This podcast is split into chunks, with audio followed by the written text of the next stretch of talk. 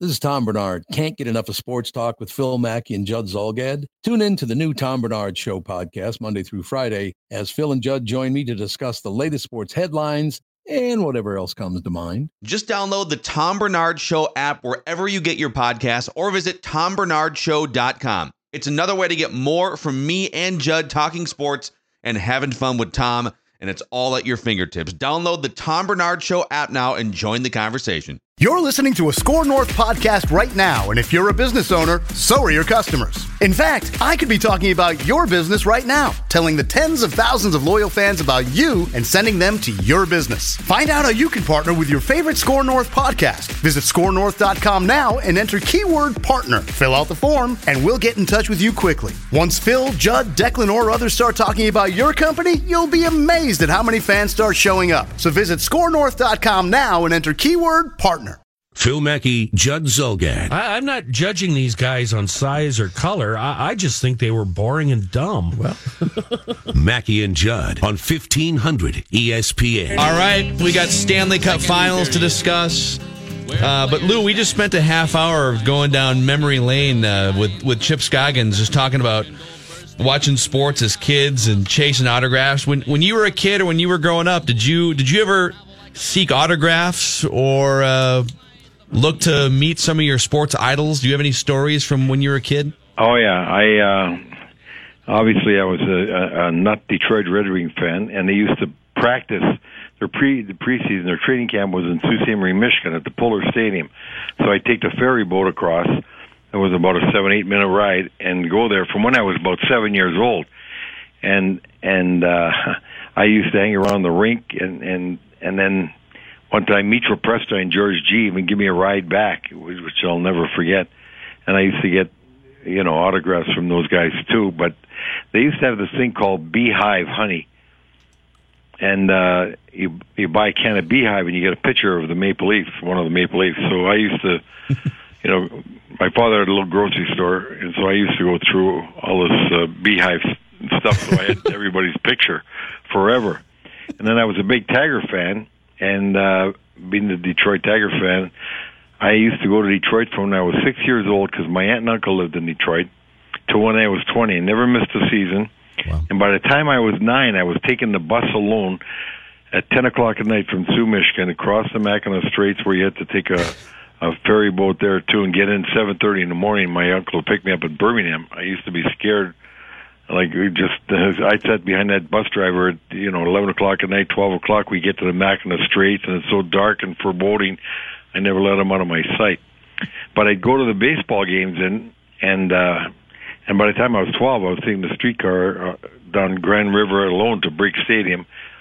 And I always wanted to get uh, Tiger autographs. And Reno Bertoia was from Windsor, Ontario, and he was playing the infield for Detroit. And I, I'd go to the double headers and I sat beside that dugout all during the uh, the delay, you know, the time he waited between uh, games. And I got to talk to Bertoia, and I says, "Hey, I'm a Canadian like you are, and I'm Italian like you are. You got to give me a baseball. You got to give me a baseball. I need it for a souvenir." So he signed one for me. Nice, that's awesome. Nice.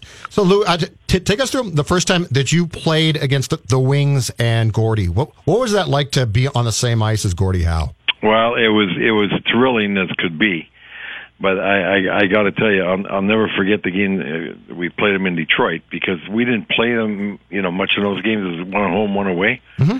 And uh, I'm I'm sitting beside JP Parise in the locker room, and before the game, Blair comes in. He says, "Okay," he said uh, tonight. He says, uh, "Boudreau, Collins, and Parise, uh, you go against Mahovlich, uh, Howe, and Delvecchio."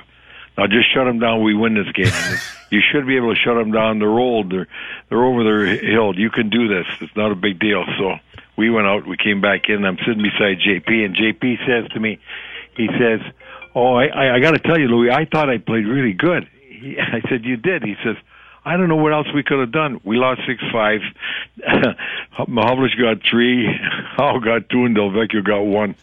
And the the incredible thing with with Howe was that the first time you, you played him, he probably was not young by then, and, and he played until what 80, 81 with Hartford, something yeah, like that. That's an incredible thing. Years old. Yeah. And the and the All Star game, it was Gretzky's first All Star mm-hmm. game. It was in Detroit, Joe Louis Arena, and I, I believe that was uh, eighty. And uh, if if Gretzky doesn't get a hat trick and win the best player in the game, Gordie's going to win it. That's how good he played in that game. I'll yeah. never forget that. And and you know, and I remember the first time I went in the corner, and and sure as hell, just like you would expect, he gave me an elbow right in the head when I took him in the boards. I mean, just you know, you you push back and do that stuff, but it just he just couldn't help himself. We were playing we were playing him the last exhibition game of the season at Met Center, and I'm sitting with Wayne Connolly. We used to play 12 exhibition games in those days, so you'd get to sit out too. Well, Connolly and I had these this game out, the last game of the season. We're playing Detroit, and Connolly, you know, was a big scorer for the North Stars in the first year. And and this is like 68, 69 now, and and uh, we're playing Detroit, and and Howe's got the puck, and he's you know making moves, got a lot of room, and Wayne turns to me and says Louis, for crying out loud, if I got that much room, I'd score 50 goals. And it wasn't a second later. Hillman went to check him. He gave Hillman a spear in the throat. They took the stretcher, they took him off, and I turned to Wayne. I said, "That's why he gets that much room." exactly. uh, Louis, last night that Holtby save that was uh, that was an all timer, wasn't it? Oh my God! And, and he said, you know, he said I just reacted and he shot it into me. But I'll never forget when it, playing against uh, Esposito and you know Phil. I mean Tony, and Tony was a great goaltender, and led the league in shutouts and that. And he made the save on us right. I mean, just impossible like that. And after the game, we were in Chicago, and, and uh, he used to wait for me and then take me out for something to eat and a beer. I said, I said, Bomby, I said that was unbelievable. I can't believe that save you made. He said, Louis, one thing I've learned never give up on the puck when you're a goaltender. Mm-hmm. You never know, so just keep going till the puck's over the line. And first two games, Lou, have, have, been great. If you if now game one was certainly not a perfect game, uh, and there were defensive breakdowns, and the goaltending was was questionable, I guess, to a degree at times. But if if you're a, a hockey official, I think you've got to be thrilled by these first two games. Well, you got to be over Great. the moon by the first two yes. games. They were phenomenal. I don't care if it's ten eight or one nothing. I mean, just the intensity, the hitting, the speed. I, you know, I, I'm not trying to run the NBA down, but I know where Charles Charles Barkley's coming from because at commercial breaks, I, I turn over to the Houston game and, and Golden State, and you know it's like slow moving. You know, and you go back to the other, and it's I mean it, it, it's it's it's been phenomenal for the fans. I, I oh, just yeah. had a guy walk in my office this morning he said, "You know, I, I don't usually watch uh, the playoff hockey if the Wild's not in." He said, "I can't believe it. I can't get away from the TV." Uh, what what the Golden Knights have done, Lou? What do you think are are one or two things? Because I mean, this is a fun team and it, it's an incredibly fast team. What are teams now that are trying uh, to build themselves going to try and copy? Well, everybody knows, and, and it's just been more apparent that you, you got to have speed and and and the more speed the better. And then when you got the speed, you just got to. They're going to all all want it. They try and do it anyway. You keep your gaps tight, so you give the opposition no room to operate. And then that's what what uh, you know Washington did much better last night than they did in the first game. Uh, you know, you don't see the the Knights coming up, up into the defensive zone full speed and making plays. Washington last night, I think, had six odd man breaks, and and, and Vegas had one. Mm-hmm. Ovechkin got a got a question that might sound crazy, but here's what I don't get about him on the power play.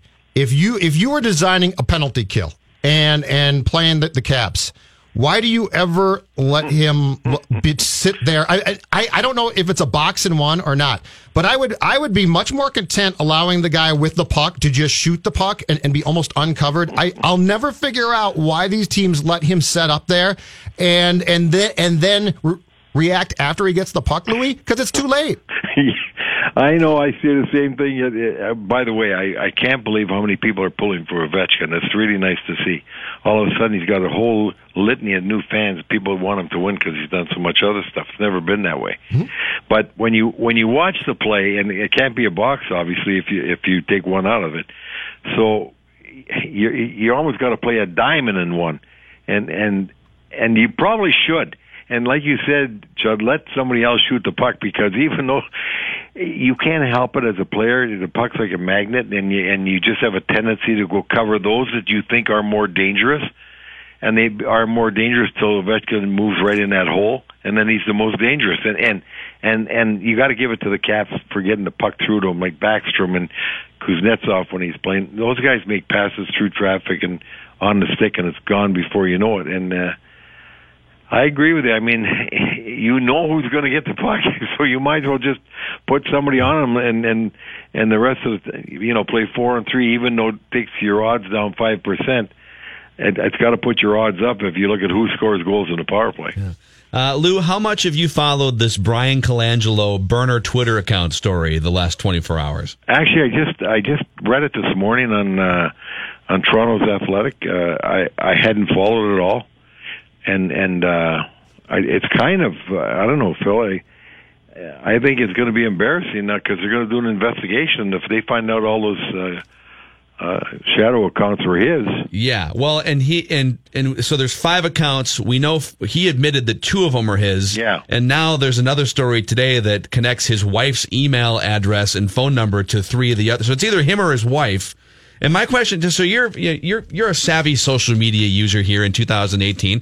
If you had access to Twitter as a general manager or a player back in the day, or if Twitter just existed in the way that it does now, would you like would, would you have created accounts to follow activity? Well, how, how would that have worked for you back in the day? No, I I I, I still like the phone and and uh, and the conversation to find out what I want to find out. You know, I I I. I like to hear firsthand. I don't like to, you know, have the rumor mill tell me what what they think is going on. And Lou, I do think teams are smart if they have accounts to uh, to actually f- find out what the beat guys are are pu- putting out there. I think that's wise. Where this to me is so interesting is to actually potentially have have the, these accounts trying to trying to contact the beat guys and people that cover the team and get their their side of the story out. That's where it crosses a line that's very weird. Well, yeah, I don't know if you guys remember when, you know, I, I mean, telecommunications changes so rapidly, but when Twitter and, and uh, Facebook and all that stuff first started, some of the NHL general manager, in fact, uh, Lamoriello for sure, they they don't want their they don't want their their players on it at first. You know, they were saying stay off it because it, usually it could only lead to bad things if if you're going to be a follower that's going to be very sensitive and and start getting reactive to what's said or written, and and then it's going to take away from your concentration. And, and, in this case, it just if all of this adds up, it seems like insecurity is the uh, is yeah. the, the the core problem here. I mean, that's that's the type of job I would think that it's a really hard to block out what people think of you, but b it's a prerequisite to be successful, right? You just you can't care. Well, you you, you really you know you, you can care, but you can't react. Right. Uh, you know, everybody's going to care. They could say they don't care and they don't read. Well, they everybody cares. There's nobody that's just granite that, that has no no kind of uh, uh, feelings. They they all got some, and they react differently to how they have it. Some some people uh, and you hope that the most of the people realize it's part of the business. And and uh, you know, I used to tell people, I, and they'd say, "How do you react to this and that and that?" I said, "You know, in all my life, I've never found a job where you make a lot of money and have no pressure." Yeah, mm-hmm. and and so that's part of the deal. You got to you got to understand that. And and if you start reacting negatively to it or just get consumed by it, good things are not going to happen for you. Yeah. You you you got to do your job and and be respectful of what it entails and and understanding of things that that go with the job. And and when when you cross the boundaries on that then it's not going to be good that being said, Louis, how d- difficult would it be to be a sports executive today with all, all, of you know the stuff that's out there, and the coverage is tenfold now, and your players are on on Twitter and Snapchat and Facebook, and their wives are too. How difficult would would that be with because you know every time somebody gets disgruntled now, there's a potential that that player or a person in their f- family is going to uh, put that out there somewhere. Well, it's got to be really difficult, and especially for guys like Lamoriello that want to keep everything uh, secret, uh, which is his style, which is nothing wrong with that, and the loyalty in that. This has got to be really a huge change for him, and but for everybody, I, you know. Uh, it, it got it started to change a lot in in the 80s when agents really got involved like uh, Sonmor might play somebody and not play somebody a couple of shifts. By the time I get to the locker room, not the locker room, my office, the phone's ringing. It's that guy's agent saying, if they're not going to play him, trade him. That never used to happen before. And if you ever made those threats before, when you had, you know, when the league really controlled everything and the players didn't have many rights, that guy'd be down to minors and maybe never get back. And and and and it started to change at that time, and then it's just got progressively worse. And now, I mean, you're not only hearing from agents, you hear from parents. I, I'm not going to say what player it was, but I had a player and his wife come in. The player never said anything. He said, we- and she said, "We want to be traded." I said, "Who wants to be traded? We want to be traded." we, yeah, I said, "You got to be kidding me!" I said, "Why?" Well, you know, we think that the the coach really doesn't like uh, X Y Z guy, and I said, "For your information, he's his favorite player." And I had to trade the guy, and and and I'm serious. He never opened his mouth. yeah, that's amazing. It's not surprising, though. It's, No, it is. So I can imagine in Yeah. today's age what goes on. It, it's it's it's way worse. yeah. Wow. Hey, great stuff today, Lou. We'll talk next week. Thanks, Louie. Nice to talk to you guys. Hey, next Friday because I'm be I I got to give some talks in Austin, Texas on Wednesday and Thursday. So We'll gladly accommodate. You got it. All right. Okay, Talk to you Friday. later. All Thanks. right, Lou, Bye-bye. Lou Nanne, uh, weekly guest, telling stories. That's uh, yeah. I would, there's just so many things that, as a GM today, Oh, it'd be a pain. totally empathize with how difficult it is and how much more pressure there is and how much quickly guys get fired and there's media, but doesn't really excuse the fact that you've created five burner Twitter accounts. And Oh, no, of course not. go. It's still funny. Talk to the bloggers and But the yes, journalists. you are correct. Uh, we'll have Roy Smalley in about an hour and 15 minutes from now. Let's talk first about Chris Lindahl there. I saw it. Yep. Yeah, Chris Lindahl. Saw that Chris Lindahl spot in there. Uh, Chris Lindahl, actually, if you if you go find his social media accounts, go find his Facebook account. He has a pretty big announcement that him and his team just made yesterday, and uh, we'll talk more about that. I think next week on uh, on these airwaves. But uh, a pre- pretty big announcement, just for not only for his company, but for the scope of real estate in the Twin Cities. Uh, in the meantime, go to chrislindahl.com. That's Chris with a K. If you want access to thousands more homes available than you think when you just go online, if you're in the market to buy, let's you've you've, you've got the selling part down. It's a seller's market. You've sold your home, or or you know that your home is going to sell pretty quickly because that's the way things are going right now. Uh, but you want to make sure that you you get into that home that you and your family love. Well, don't miss out on thousands more homes than are available when you just go online the old way. ChrisLindahl.com. That's Chris with a K or seven. Mackey and Judd now continue I Thought y'all be more excited than this. on E 1500 ESPN. Thanks, Dave. We'll uh, get to Roy Smalley in like an hour. Maybe, he- I mean, we've already exhausted all discussions about Byron Buxton. gonna so say, I don't know where what else else there is to talk about Can with we go on Buxton with him? Uh, we were we've kind of stumbled into a little throwback Thursday talker here when Chip came in, autograph seeking as a kid. Uh, Twins Anonymous tweeted in. What did what did he tweet? He said that, that his first autograph that he got was a former Twins. Actually, he his baseball card was a catcher. I don't remember him ever catching a game when I saw him play. He was DHing on a full time basis by then. His name was Jose Morales. And as uh, Didn't Twins, the, Twi- didn't the Twins have? they had another. They had another. I think they had another one. There was a uh, Jose Morales in like sometime 2007 later, yes. or something. But this was 1977 or so, and uh, it- it's just it's funny because because as a kid these guys sign your uh, baseball or a piece of paper or a card, and you're like, this is so great. I'm you know I'm getting all these. And then as an adult, you're like that, that guy hit about 176 or something. That guy hit Oh, about yeah. 203. You know, I'll bet if you went and looked when I went to Twins Fest and waited three hours for Kirby Puckett's autograph. We also like my dad was my dad took me so we. Uh, I, I know it, we, we went up to Wayne Terwilliger, got a Wayne Terwilliger autograph. This is like 1993. Sure. And my dad talked with Wayne Terwilliger for, I don't know, because he he used to be a Cubs player, right? Or at least- Back in the day, yeah. I think he was. Yeah. So my dad grew up watching Wayne Terwilliger, but you know, there's probably an Al Newman signature on that ball, and that's great. You know, Al Newman's as a kid, Al Newman's great. He's Al Newman. Mm-hmm. yeah, he plays all the time. It's like, oh, who's this scrappy utility second baseman that signed my baseball? I had a Scott Stahoviak signed one of those balls at one point. Devaluing again, devaluing the ball Right. by now. Pat Meares, and as a kid, it's like, oh yeah, the starting Yeah. first baseman for the Twins. The more autographs, the better. Now it's like, wait a second, do I have a Pat Meares name next to Kirby Puckett's on a baseball? And just the pocket thing Ridiculous. now would, would, would be great. The the best thing about youth is is you're so naive at the time though. I used to I used to send baseball cards. I used to mail them to teams for players to sign. And at the time they come back, you're so thrilled. Oh my gosh, this came back from the Oakland A's. And now you're like, there's no way that guy signed that card. Was it a was I've it got a a- stamp signature or was Uh, it just no, like some no, secretary or it's got to be a clubhouse kid, right? Yeah, It's like, is. but but you're so thrilled to get it back. Uh, let's go to uh, Pat in Golden Valley. Hi, Pat in Golden Valley. Uh, well, I'm on the road and I was listening, and you, uh, Jose Morales was involved in one of the five greatest uh, moments in Twins history.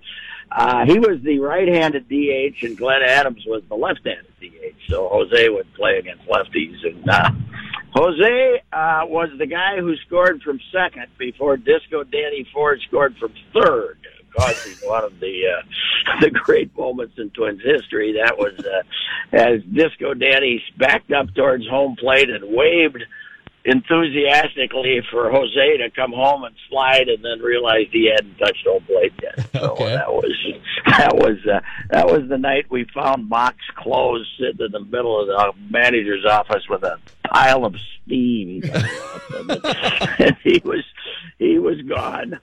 Hey- Uh, I think Brinkman was. Uh, I think Joe Brinkman was the umpire who had to break the news to manager Mauch that Steel uh, trap Disco memory. Danny, Disco Danny hadn't touched home plate yet, even though he was at third.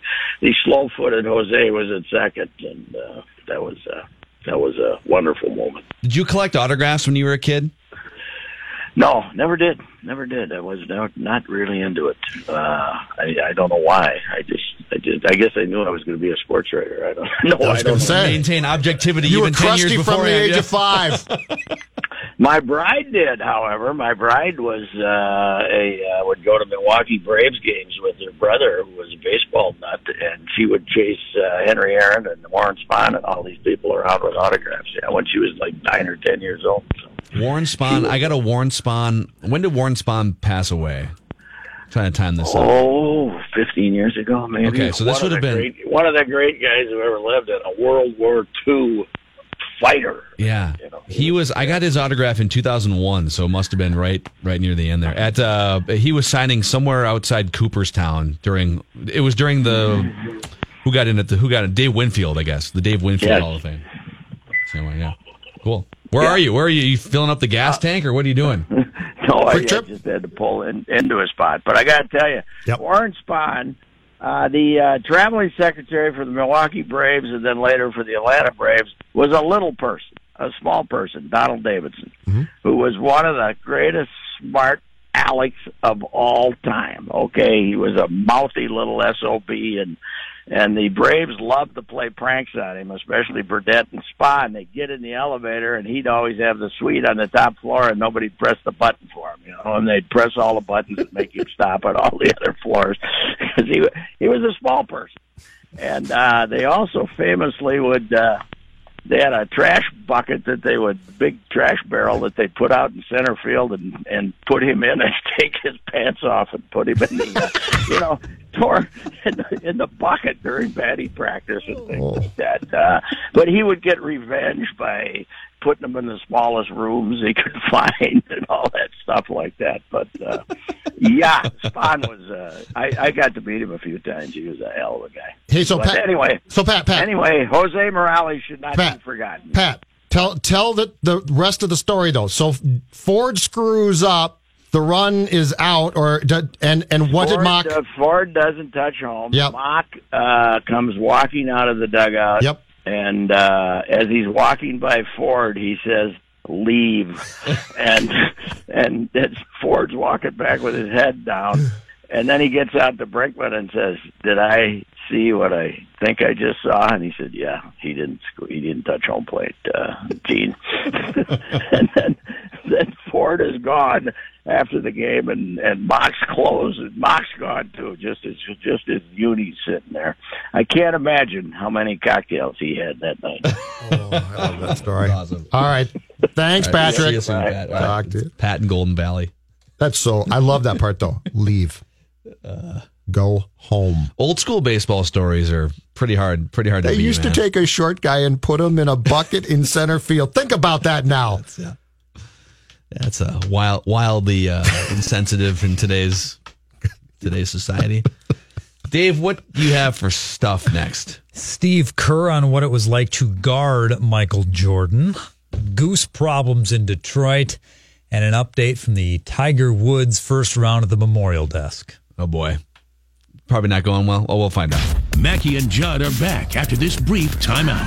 Go, come on, we're waiting. On 1500 ESPN. The net. Phil Mackey, Judd Zulgad. You'll find us most uncooperative. Mackey and Judd on 1500 ESPN. And stuff you should know about is sponsored by KFC. This summer, get a KFC Extra Crispy $20 fill up meal. Includes eight pieces of extra crispy chicken, plus all the fixins. This offer is not everywhere and not forever. Prices may vary, tax and substitutions extra.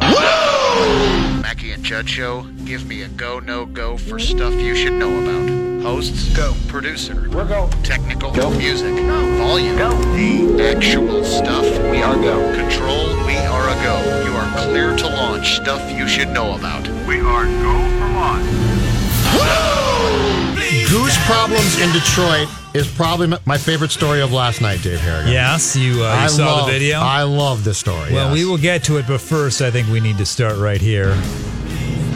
And now, Phil Mackey does everything he can to ignore reality and defend a hero of his youth, despite knowing in his heart that hero is broken beyond repair. Now, certainly, Tiger Woods has not been broken rea- beyond repair lately, making the cut at tournaments, you know, even on the weekends, playing well. So, first round of the Memorial, let's find out how he's doing. Let's go to the update desk with intern Max, who has been living and dying with every shot on his laptop here. I can't blame Max. I live in. I, I've avoided this so far today. So fire Yeah, away, you know, Max. The PGA Tour Live app is a beautiful little app you can get. Uh, Tiger Put an Woods endorsement there. two Sounds like it. Tiger Woods two over for the day. Okay. Battling back, started four over uh, through Nice. through nine, and uh, he's currently now two over. He just birdied on. Uh, he started on the back nine, so he'll be on the third hole because he just birdied the second from Why? like a. why was he four over? Talk, talk to me about the out of bounds shot. So I'll tell you this: he he, He like he- ripped one right off the tee or something. Yeah, went right into a guy's backyard and he had to had to totally re tee, and that guy's got a souvenir for life now. But he, yeah, he bogeyed uh, a, two par fives. One of them he bogeyed, another one he double bogeyed. So and normally What? normally kills the par fives. Actually, struggling heavily today. Oh my. Yeah, You know what though? Lull him to sleep. Who, who's, who's winning right now? What's the leading score? How many? Off, how many off the lead is Bull he? Hostler's six under. You know that's oh. that's gettable for Tiger. It really is. It's gettable. He's only eight back. Keep going, he's got you two. he's got three and a half Keep rounds going. left. He just needs to stick around, get back to even par for the day. He's Yeah, got hang two around. More, he's got two more par fives left today. Yep, you can't win the tournament on on Thursday. No, You but you- just don't lose it. Just don't lose it. Yeah. Just don't lose it. So he'll be eight back by the end of the day, 12 by tomorrow, and He'll well, you know, listen, he was like he'll make that four- weekend run. It was 14 back. Uh, what was it? Uh, the Masters, or no? A couple weeks ago. No, the players. players, Players. yes. Yeah. He, he wasn't even going to get in, and then Justin Thomas and Jordan Spieth both bogeyed to finish up the day, and that allowed him to get in. And yeah. then, I mean, he pretty much he was 14 back and pretty much won that tournament. yeah, I mean, take out the first two days. Yeah, just you take out a, cou- and a couple shots on Sunday. Let's see. Pretty I'm much. Gonna, I'm going to look up the term delusional while you guys are talking. Pretty much. I thought. Oh yeah, he likes the dirt instead. Oh yes. Oh yes. Oh yeah. Quick. Can't quite get that launch angle down yet. Huh. Working it. Nope. He ain't going anywhere. No. Worked all night to get these seats. And he's to perch in left field. Nope. There he goes. He gone. He's in cruise control now. Oh! Ran into the scoreboard. Down goes the goose. oh, oh it was so sad. Tigers, Angels, Detroit last night. Delayed by the goose, loose in the outfield. All the grounds crew people uh, sprinting around trying to get that goose to finally take off and fly out of the stadium.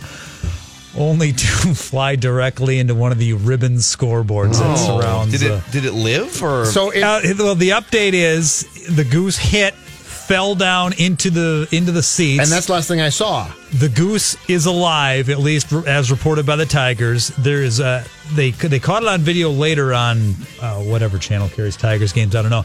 A fan literally holding the goose like a football, tucked under her Yeah. arm, under her left arm, with her right arm then kind of around the goose's head and neck to, I assume, not get pecked to death or whatever a goose Uh-huh. will do to you. We'll support it. Yeah. Yes, to you know, she was trying to help. The It was goose. injured. Yes, and later the Tigers did report that the goose had been taken out of the stadium, let free. The uh, goose was fine. Ten day DL for that goose for but sure. man, though. that goose went down hard. Woo!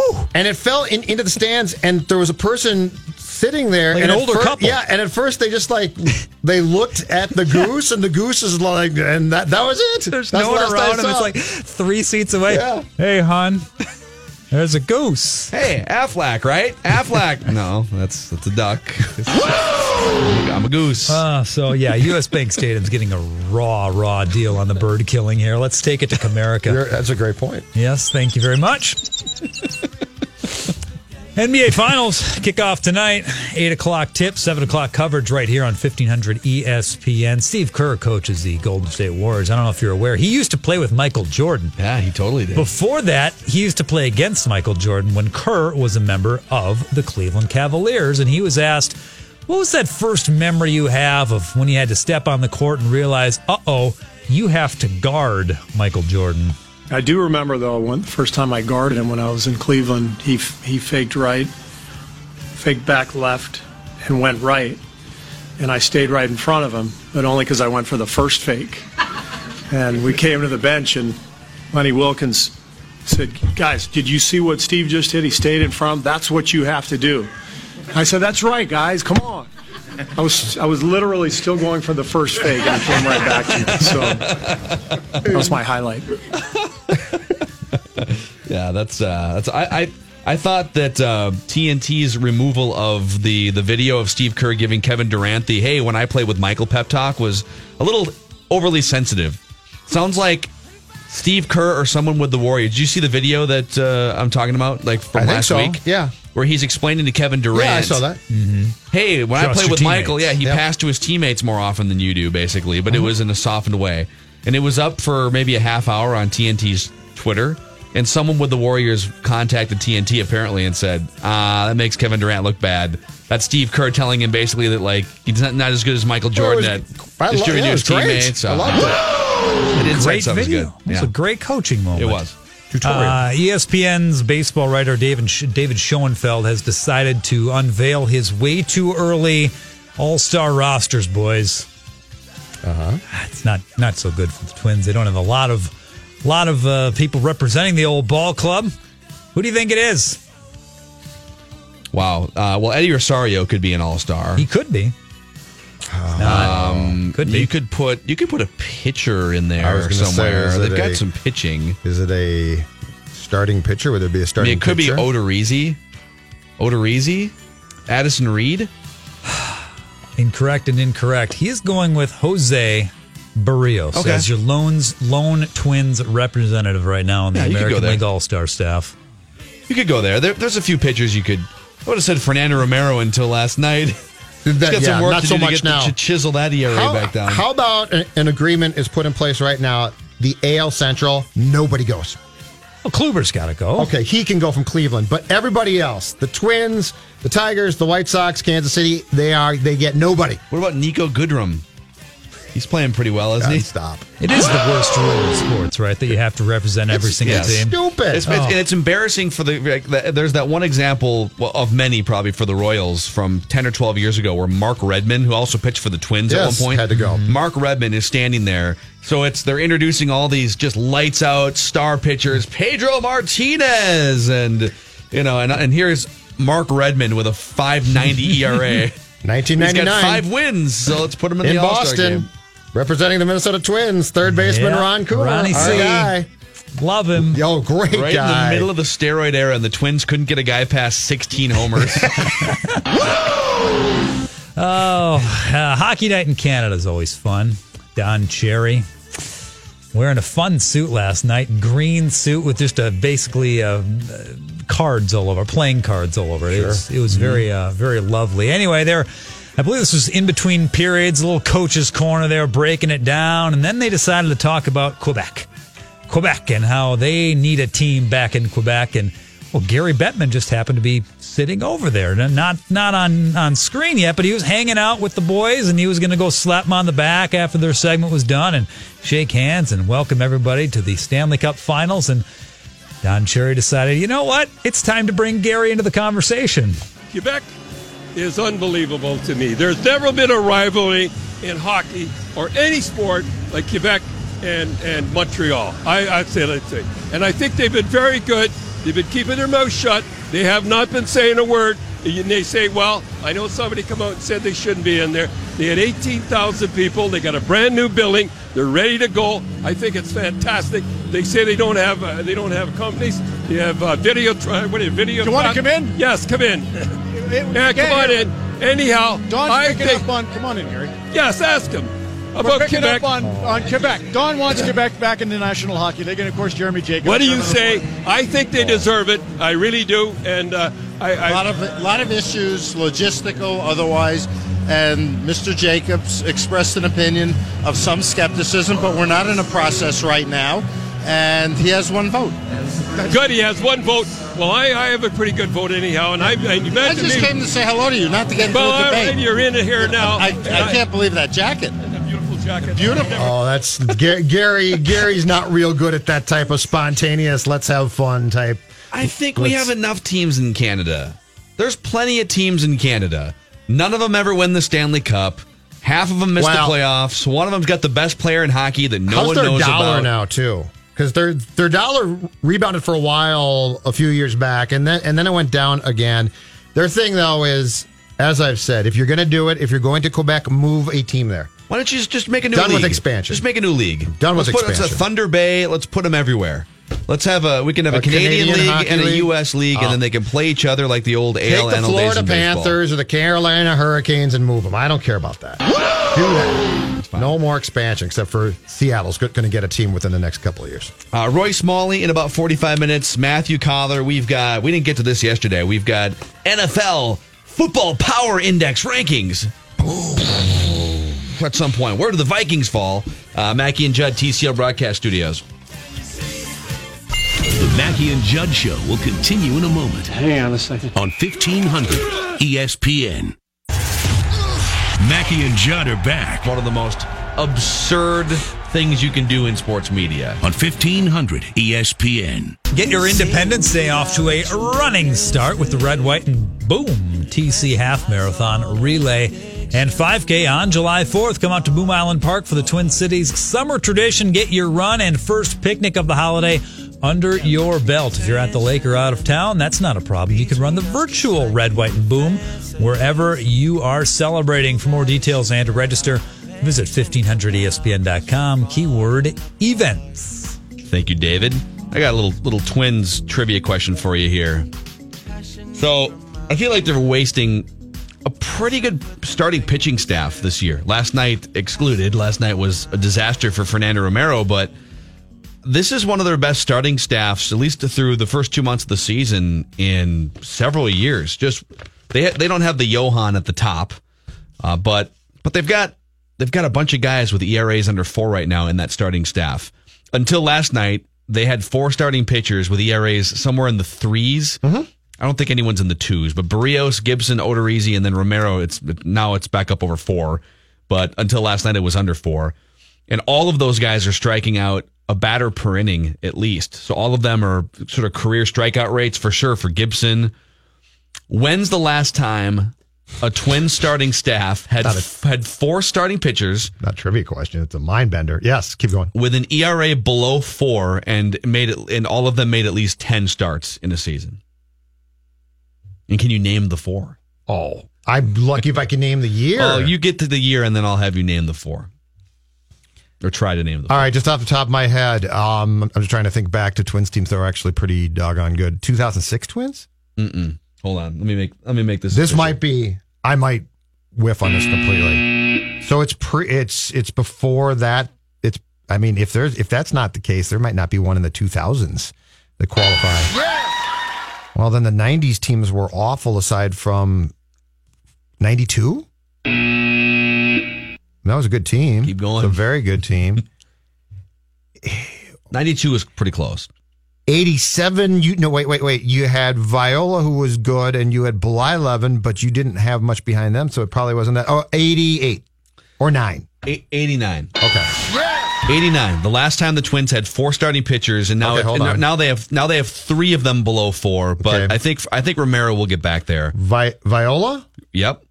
Allan Anderson, Yep. Who won the ERA title, if I'm not mistaken, by sitting out his last start, which was really BS. that was a real, real chicken bleep move on his part. Not very Ted Williams like. No, it was Ted not. Williams had a doubleheader on the last day of the 1941 season. Yep. Bad. He came into the into the uh, doubleheader batting what 402 or 403 He or was something. right around it, yep, and said, I'm playing. And I, I think I think his name wasn't in the lineup when he got to the ballpark or something, and he Yeah, said Teddy yes. Ballgame said, I'm playing. I'm playing these games. Skip. Not Allan Anderson.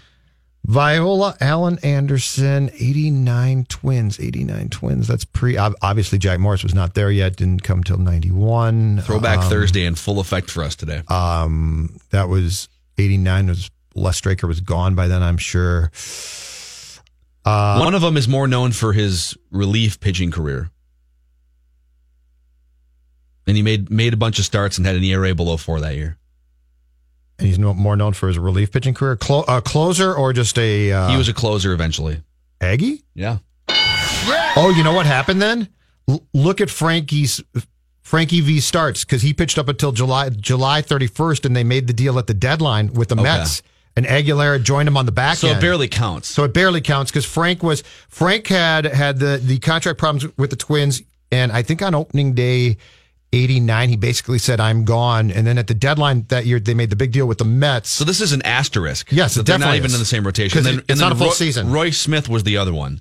Oh, Roy Smith. Yeah. Royce, I should have gotten Roy Smith. But like the Roy general Smith. point here is this is you could make a case. This is one of the best pitching staff, starting pitching staffs they've put together in 30 plus years. Yes. And they're sitting seven games below 500 because they can't get a hit.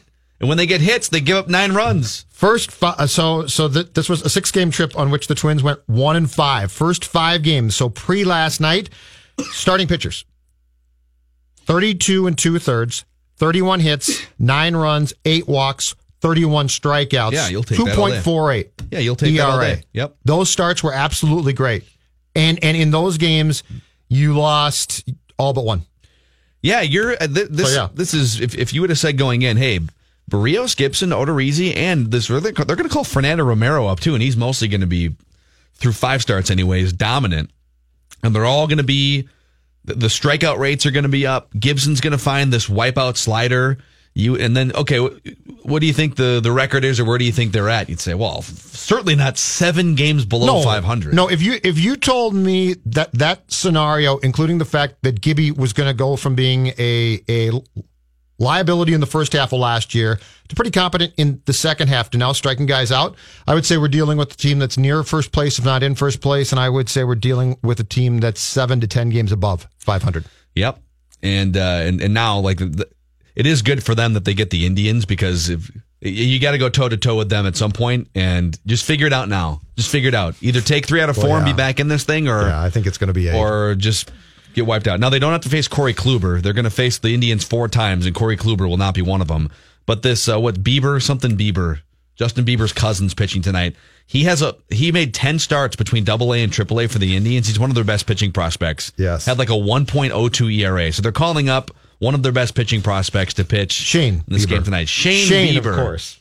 Shane Bieber. Yeah. I don't think he went Make through a quarter life crisis in which he got arrested a few times for speeding in his neighborhood, but we'll find out tonight.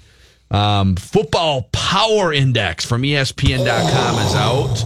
Roy Smalley will join in a half hour. Matthew Coller is on the schedule. Mackey and Judd from the TCL broadcast studios. The Mackey and Judd Show will continue in a moment Way too many words. on 1500 ESPN.